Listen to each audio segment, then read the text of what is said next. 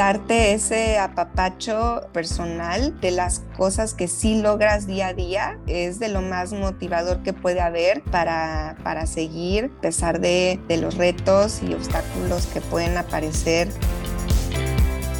Mujeres y Dinero con Gabriela Huerta.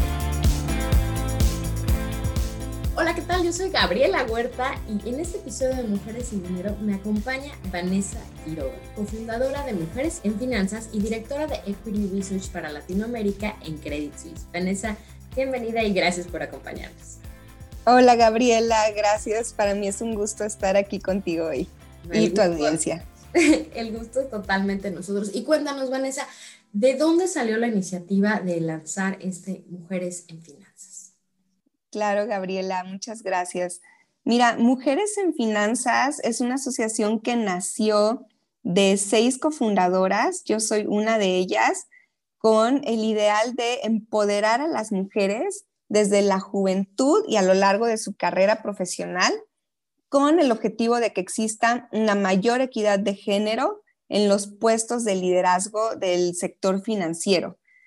Realmente creemos que es un objetivo de todos, el poder incrementar la productividad del trabajo, el output económico, y esto se puede lograr a partir de promover la equidad de género y la participación de más mujeres en la toma de decisión de empresas y de la sociedad.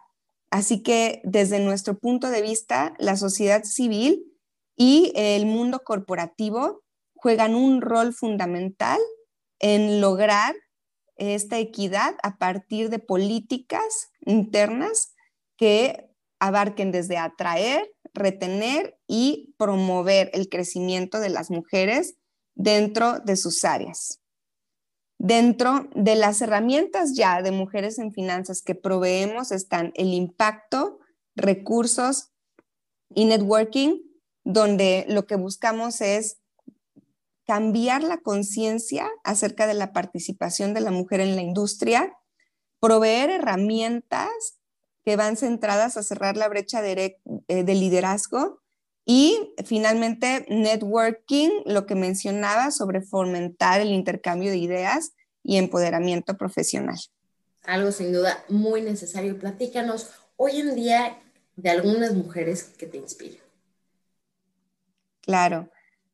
Las, de las mujeres más inspiradoras que conozco, es, algunas están en Mujeres en Finanzas, en M E F.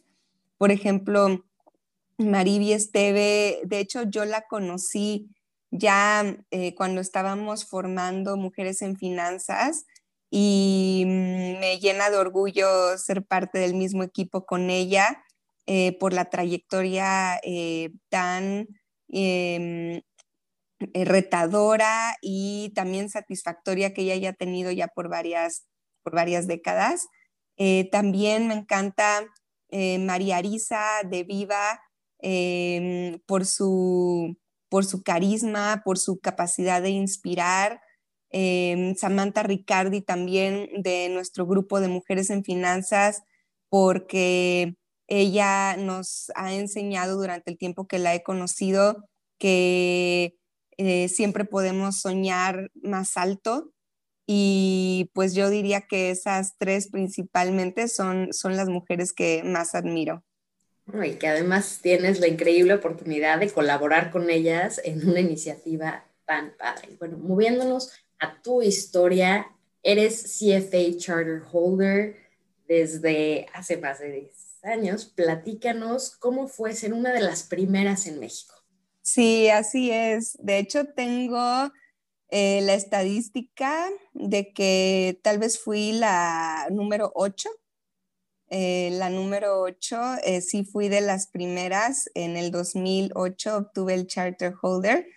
Y, y pues en ese momento, cuando, cuando estaba estudiando y que finalmente lo obtuve, mi enfoque era el, el conseguir ese, ese reconocimiento, ese currículum, pasar los exámenes exitosamente y por todo lo que aporta el programa eh, para los profesionistas en finanzas.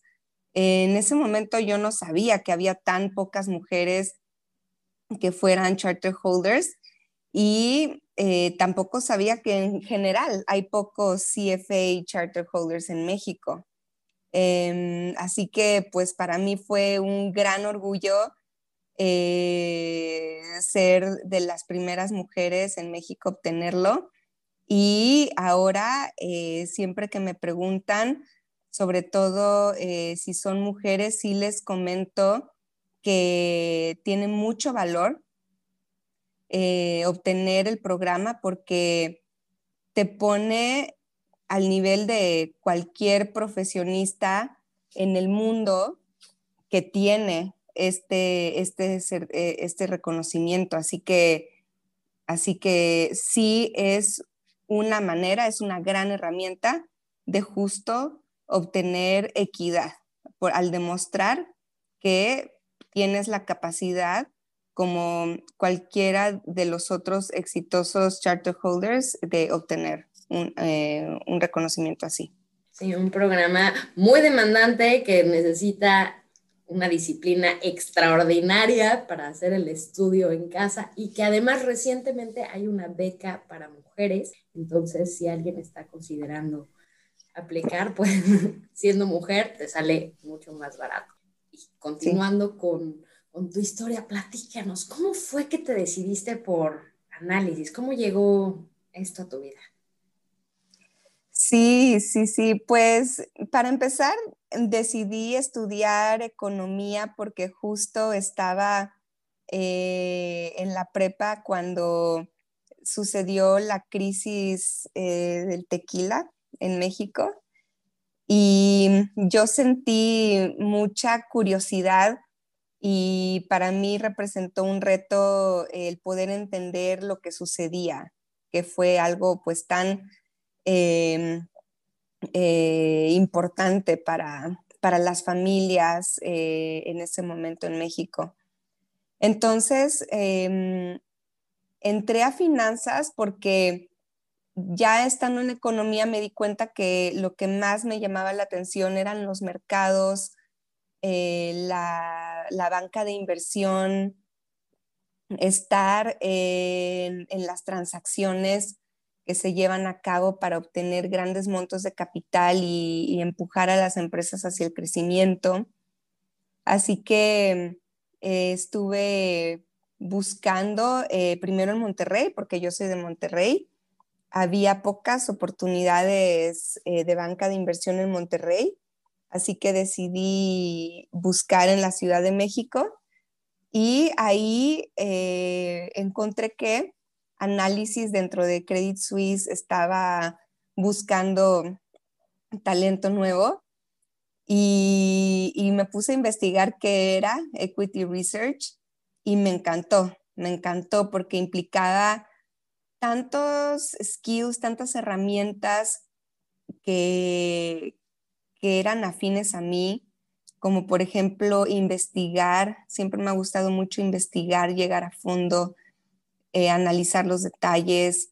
Eh, estudiando economía, pues me encantaban los números, las estadísticas, las correlaciones, los modelos financieros y me encantaba también que fuera un mundo eh, tan eh, diverso de sectores, eh, donde en un banco de inversión global podía también interactuar con gente de todo el mundo y implicaba escribir, que eso eh, a mí siempre me ha gustado mucho, lo desarrollé mucho en la, en la prepa. Y, y así que sentí que era justo para mí y cuando entré, sí, o sea, fue mi dream job y pues eso es el que hasta ahorita desempeño con mucha motivación todos los días. Padrísimo, además me encanta eso que dijiste, bueno, aquí no está, no me paro, voy a buscarlo y me mudo a donde lo encuentre y vamos con todo, me encanta. Ahora, mencionaste un poco cómo habilidades de tu vida personal te ayudaron y te hicieron como que perfecta para este trabajo que amas. Ahora cuéntanos, conforme has ido creciendo y han ido evolucionando tus habilidades dentro de tu trabajo. ¿Cuáles de ellas que has aprendido como analista te sirven en tu vida personal? Sí, claro. Mm, definitivamente eh, la capacidad, la confianza de invertir. Yo creo que, yo creo que tal vez no, no hubiera sido así de no haberme desempeñado en análisis. Yo eh, manejo mis finanzas personales con inversiones diversificadas, tanto en equities como en renta fija, eh, como en real estate. Eh, trato de mantener obviamente cierta liquidez y, y la veo siempre a largo plazo.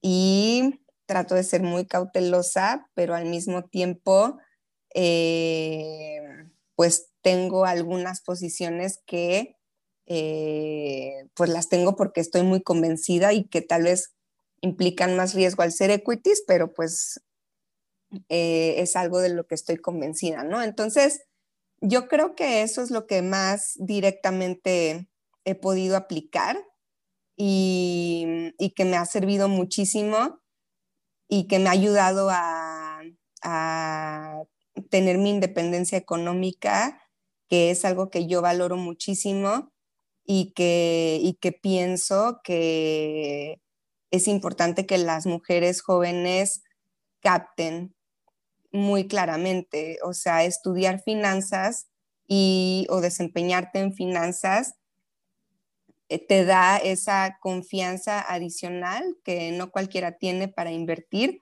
y esa independencia económica eh, es, lo, es algo que te da mucha seguridad.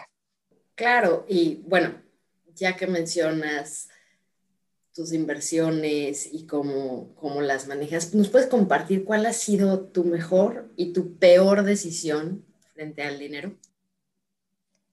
Sí, sí, sí. Sí, claro. Eh, la mejor... La mejor decisión fue comprar la casa donde estoy, donde vivo, eh, porque justo eh, compré en Polanco en la crisis, en la, en la gran recesión en el dos mil nueve y, y pues bueno, fue, fue eh, algo que ha generado mucha plusvalía y... y que pues bueno, ahí pude aprovechar ese, ese momento, ¿no? Entonces, eh, tal vez para las nuevas generaciones, para algunos puede ser no, no tan valioso ser dueño de tu casa, pero pues muchas veces también hay que verlo como eso, ¿no? Como un patrimonio, como, un, eh, como algo que te da eh, plusvalía a futuro. Y pues eh, simplemente hay que tomar eh, una decisión estudiada para, para que sí sea algo que te genere plusvalía, ¿no? Y la peor hasta ahora eh, ha sido una inversión privada que hice en el sentido de que, de que pues no funcionó. Yo invertí en un proyecto justo, eh, tal vez... tal vez lo conozcan algunas de las que escuchan, pero pues Residencia doble u doble u era un club social que, ubicado en Polanco, que buscaba justo generar comunidad entre las mujeres al, al dar un espacio para coworking y para relajarse y para hacer ejercicio. Y, y pues bueno, yo fui inversionista ahí. Y pues desafortunadamente no, no se dio el modelo financiero que, que pensábamos, donde pues no suficientes miembros eh, se apuntaron y, y los temas que esto conlleva. Pero pues aprendí mucho. Bueno, una, me di cuenta que este, es, estas ganas de promover la comunidad entre mujeres me ganó demasiado y no hice el análisis que tal vez... hago todos los días en, en, en mi trabajo cuando no tiene que ver conmigo personalmente. Eh, eso, eso fue un gran aprendizaje y pues claro, de, de, de nunca perder ese, ese enfoque en el análisis y en estudiar diferentes escenarios que pueden suceder para evitar tener eh, malas, malas experiencias. Eh, pero pues yo creo que de todo se aprende, aprendí muchísimo de esta experiencia y eh, yo creo que eso es lo que, lo que me llevo de todas maneras. Pues hasta eso, un gran aprendizaje. Ahora, cuéntanos, ¿cómo es tu estilo de liderazgo? Tienes personas en tu equipo de distintas geografías, distintos estilos, edades. ¿Cómo los manejas y buscas sacar lo mejor de ellos? Sí, sí, justo esa es mi, mi mayor motivación eh, dentro del trabajo, porque, porque realizar el análisis pues, es algo que eh, ya he ido masterizando y, y la comunicación, todos estos skills pues, los he ido desarrollando eh, a través de los casi diecisiete años que ya llevo eh, haciendo análisis bursátil. Entonces, en este momento sí me encuentro en una etapa donde lo que más me motiva cada día es eh, desarrollar a mi equipo, eh, que, que ellos puedan sacar su mayor potencial, eh, desarrollar esos skills que les hacen falta, fortalecer los que ya tienen y, y pues... Eh, que se sientan así como yo me siento en el trabajo, donde realmente eh, veo que me valoran, veo que me reconocen, veo que me, que me impulsan, y eso es lo mismo que, que yo quiero transmitir y fomentar. Eh, entonces yo creo que como, como ese es mi objetivo principal, lo otro se da bastante naturalmente, o sea, cómo manejar las distintas personalidades, pues es simplemente siendo muy empático, eh, siendo muy empático a las situaciones eh, personales y eh, la fase profesional donde se encuentra cada uno, eh, darles el espacio que necesitan de acuerdo a su propia personalidad, eh, y que sepan que pues estoy ahí para, para aconsejarlos, para guiarlos, para eh, cuidarlos eh, hasta, donde, hasta donde ellos lo necesiten, ¿no? Entonces, así es como yo eh, veo mi estilo de liderazgo. Y nos platicaste sobre el aprendizaje que tuviste de tu inversión pasada. Cuéntanos de otras barreras a las que te hayas enfrentado en tu carrera y cómo, qué fue lo que hiciste para superarlas. Bueno, eh, definitivamente ser mamá, pues no es algo que se le deba de llamar una barrera, pero sí es un cambio tan radical en la vida que, que es un gran reto volverte a adaptar, o bueno, adaptarte a esa nueva fase. Eh, entonces, creo que es lo que, es lo que más eh, ha marcado eh, como, como barrera o reto. Eh, y, y ahí yo creo que algo que, que cambió muchísimo fue organizar mis tiempos, porque cuando no era mamá, Eh, yo trabajaba muchísimas horas, eh, todo el día, gran parte de la noche y, y los fines de semana muchas veces también. Y también mi atención mental era casi todo el tiempo enfocada en el trabajo, en pensar en las tendencias de los sectores, en las empresas, en, en expandir mi network.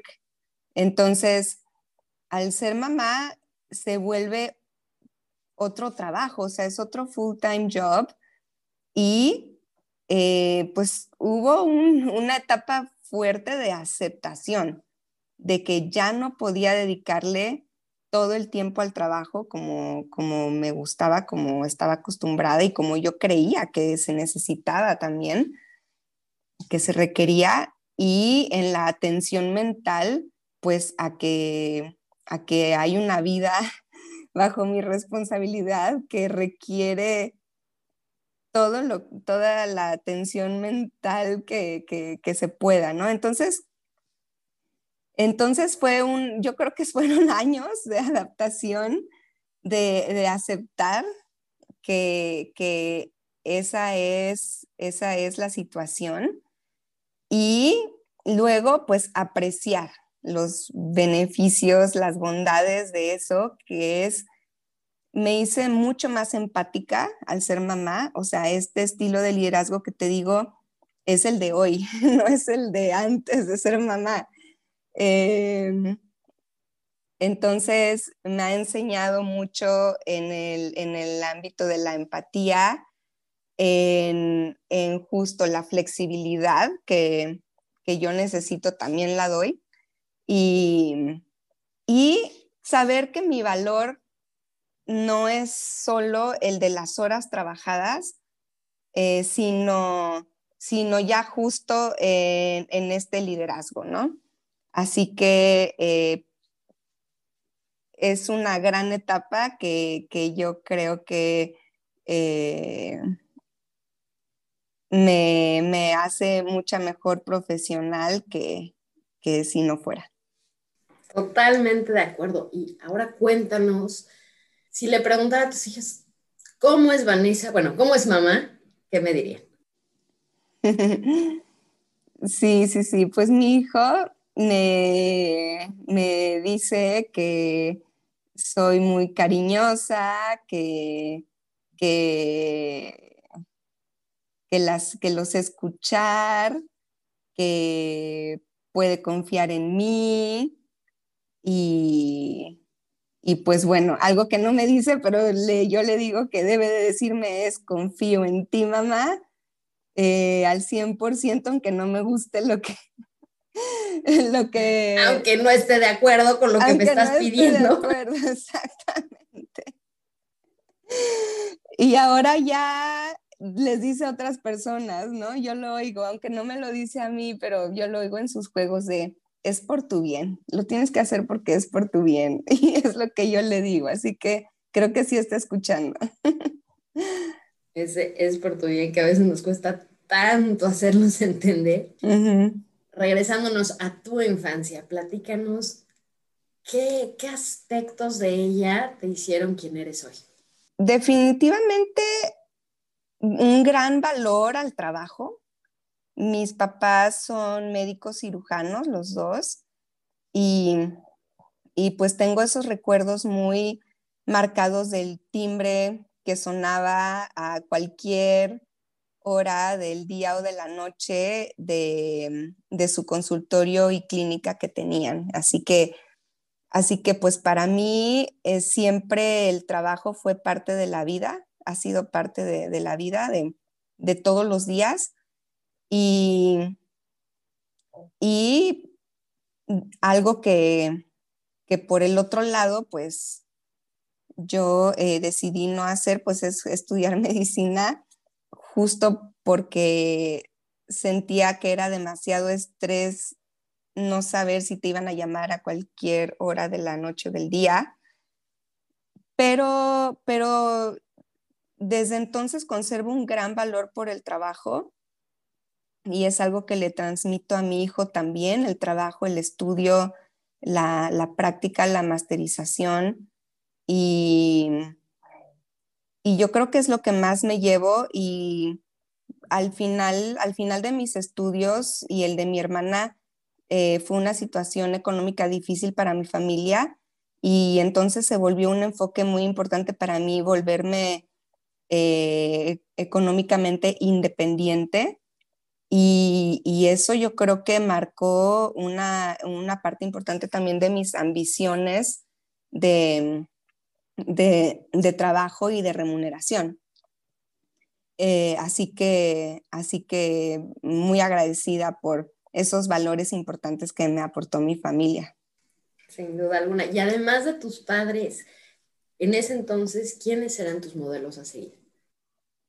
Yo, yo pienso que mis maestros. Hubo maestros que, que, que admiré mucho, que admiro mucho, y que fueron mis mentores, eh, tanto en la prepa como en la, como en la carrera, eh, porque pues fueron maestros exigentes que querían exprimir lo mejor del, de los alumnos. Y, y pues bueno, fue un maestro en específico, yo creo que dos en la carrera, que, que, me, ayudaron, que me ayudaron muchísimo. Eh, uno de ellos eh, es C F A Charter Holder, y de ahí conocí el programa, y él me involucró en las asociaciones estudiantiles enfocadas a finanzas, y ahí fue donde empecé a tener mi primer contacto con analistas que en ese momento para mí eran los, los gurús y como, como rockstars, ¿no? En, y, y, que, y que me fui involucrando en ese tema de los seminarios y los eventos, y fue en parte por eso que me conquistó el trabajo de Equity Research, porque involucraba también esa parte de, de los eventos que nosotros llamamos en Equity Research el Corporate Access.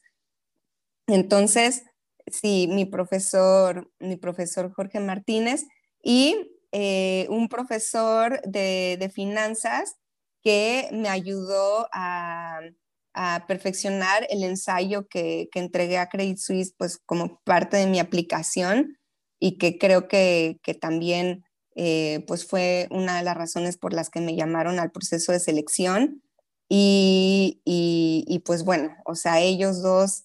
Eh, Son, eh, son profesores que, que me ayudaron muchísimo y que ad, admiro por eh, la confianza que, que tienen en los alumnos. Y la responsabilidad, ¿no? De ir formando mentes y personas del futuro. Ahora, personas en temas, del futuro. Claro. Temas más light. Platícanos de algún libro que recomiendes especialmente, algún libro que te haya tocado de algún modo. El primer libro que, que, con el que me volví mucho más consciente de, de los temas sobre la diversidad y equidad de género eh, es el de Lean In, uh-huh, de Sheryl Sandberg. Digo, ha tenido sus críticas y... y creo que ha habido mucha evolución acerca del pensamiento sobre la diversidad y equidad de género, pero es el, el libro que más me marcó en ese sentido. Digamos que me inició en el abrir de ojos de, de las realidades, porque lo leí cuando todavía no era mamá, así que todavía no me abría ojos también por ese lado. Eh, de, lo, de, de los retos que existen, y, y bueno, el, el leer sobre las estadísticas y sobre, sobre los sesgos que, que existen en el ámbito laboral eh, me, me hizo, por un lado, pues valorar mucho el lugar donde estaba, porque por algo no me había yo dado cuenta de esas realidades, eh, y por el otro, pues sentí un, un compromiso, empecé a sentir un compromiso por ayudar al cambio que, que desde ese momento nunca dejó de crecer en mí, y que, y que después fue lo que me hizo aceptar la invitación de mis compañeras cofundadoras a formar Mujeres en Finanzas M E F, y que eh, pues me mueve a aportar en este sentido dentro y fuera de, de mi empresa.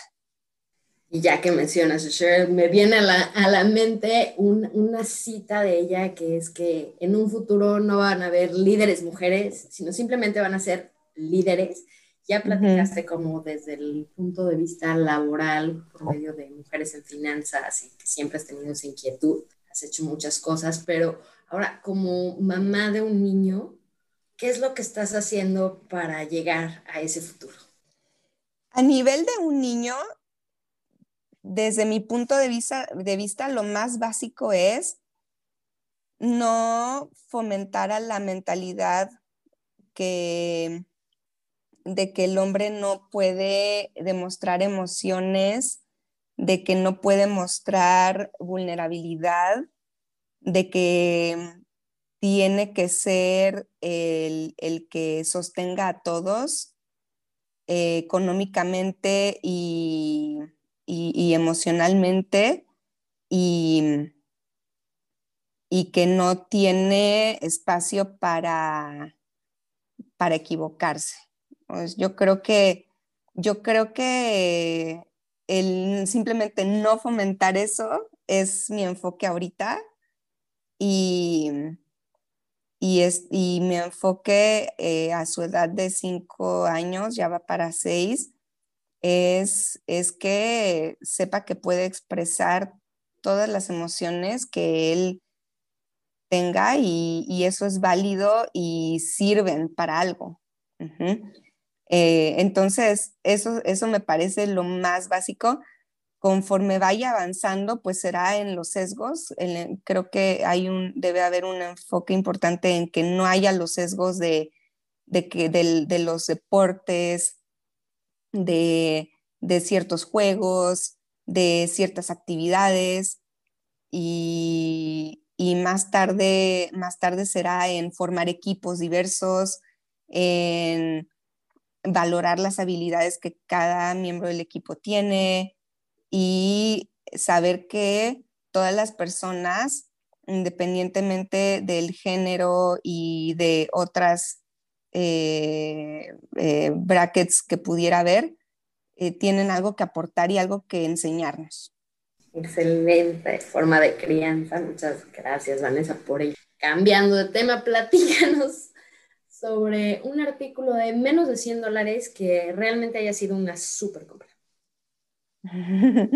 Sí, eso está muy interesante, Gabriela. Eh, de hecho, es una es, es un regalo que recibí, pero sí vale menos de, de esa cantidad en dinero, pero vale muchísimo en, en el valor eh, que no es el dinero, que es un diario.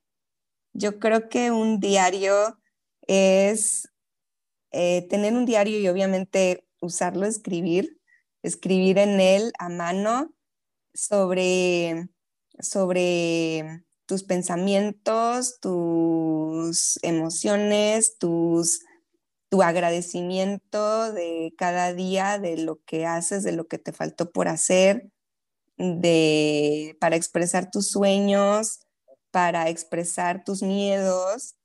Creo que es un, una, una herramienta básica en mi vida y, y, y, y que pues nada que ver su valor monetario con todo lo otro que, que aporta.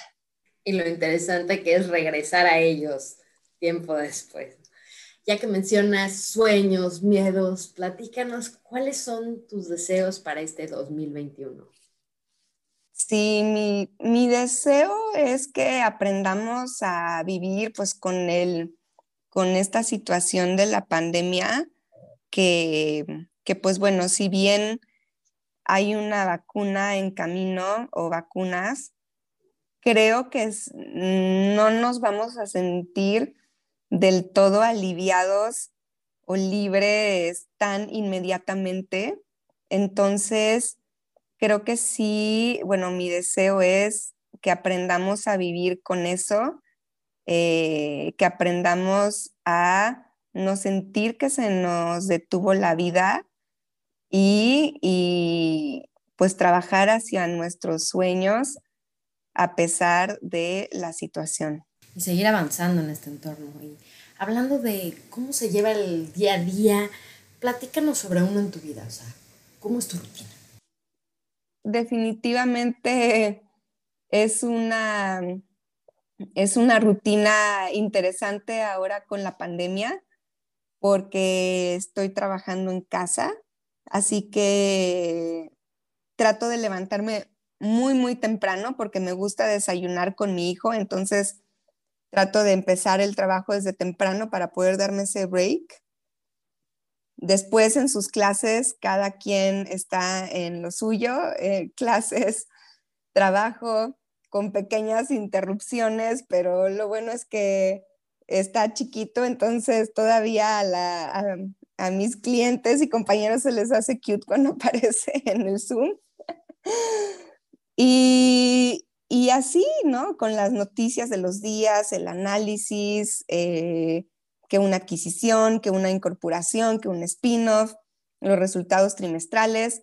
Este, digo, así más o menos sucede el día.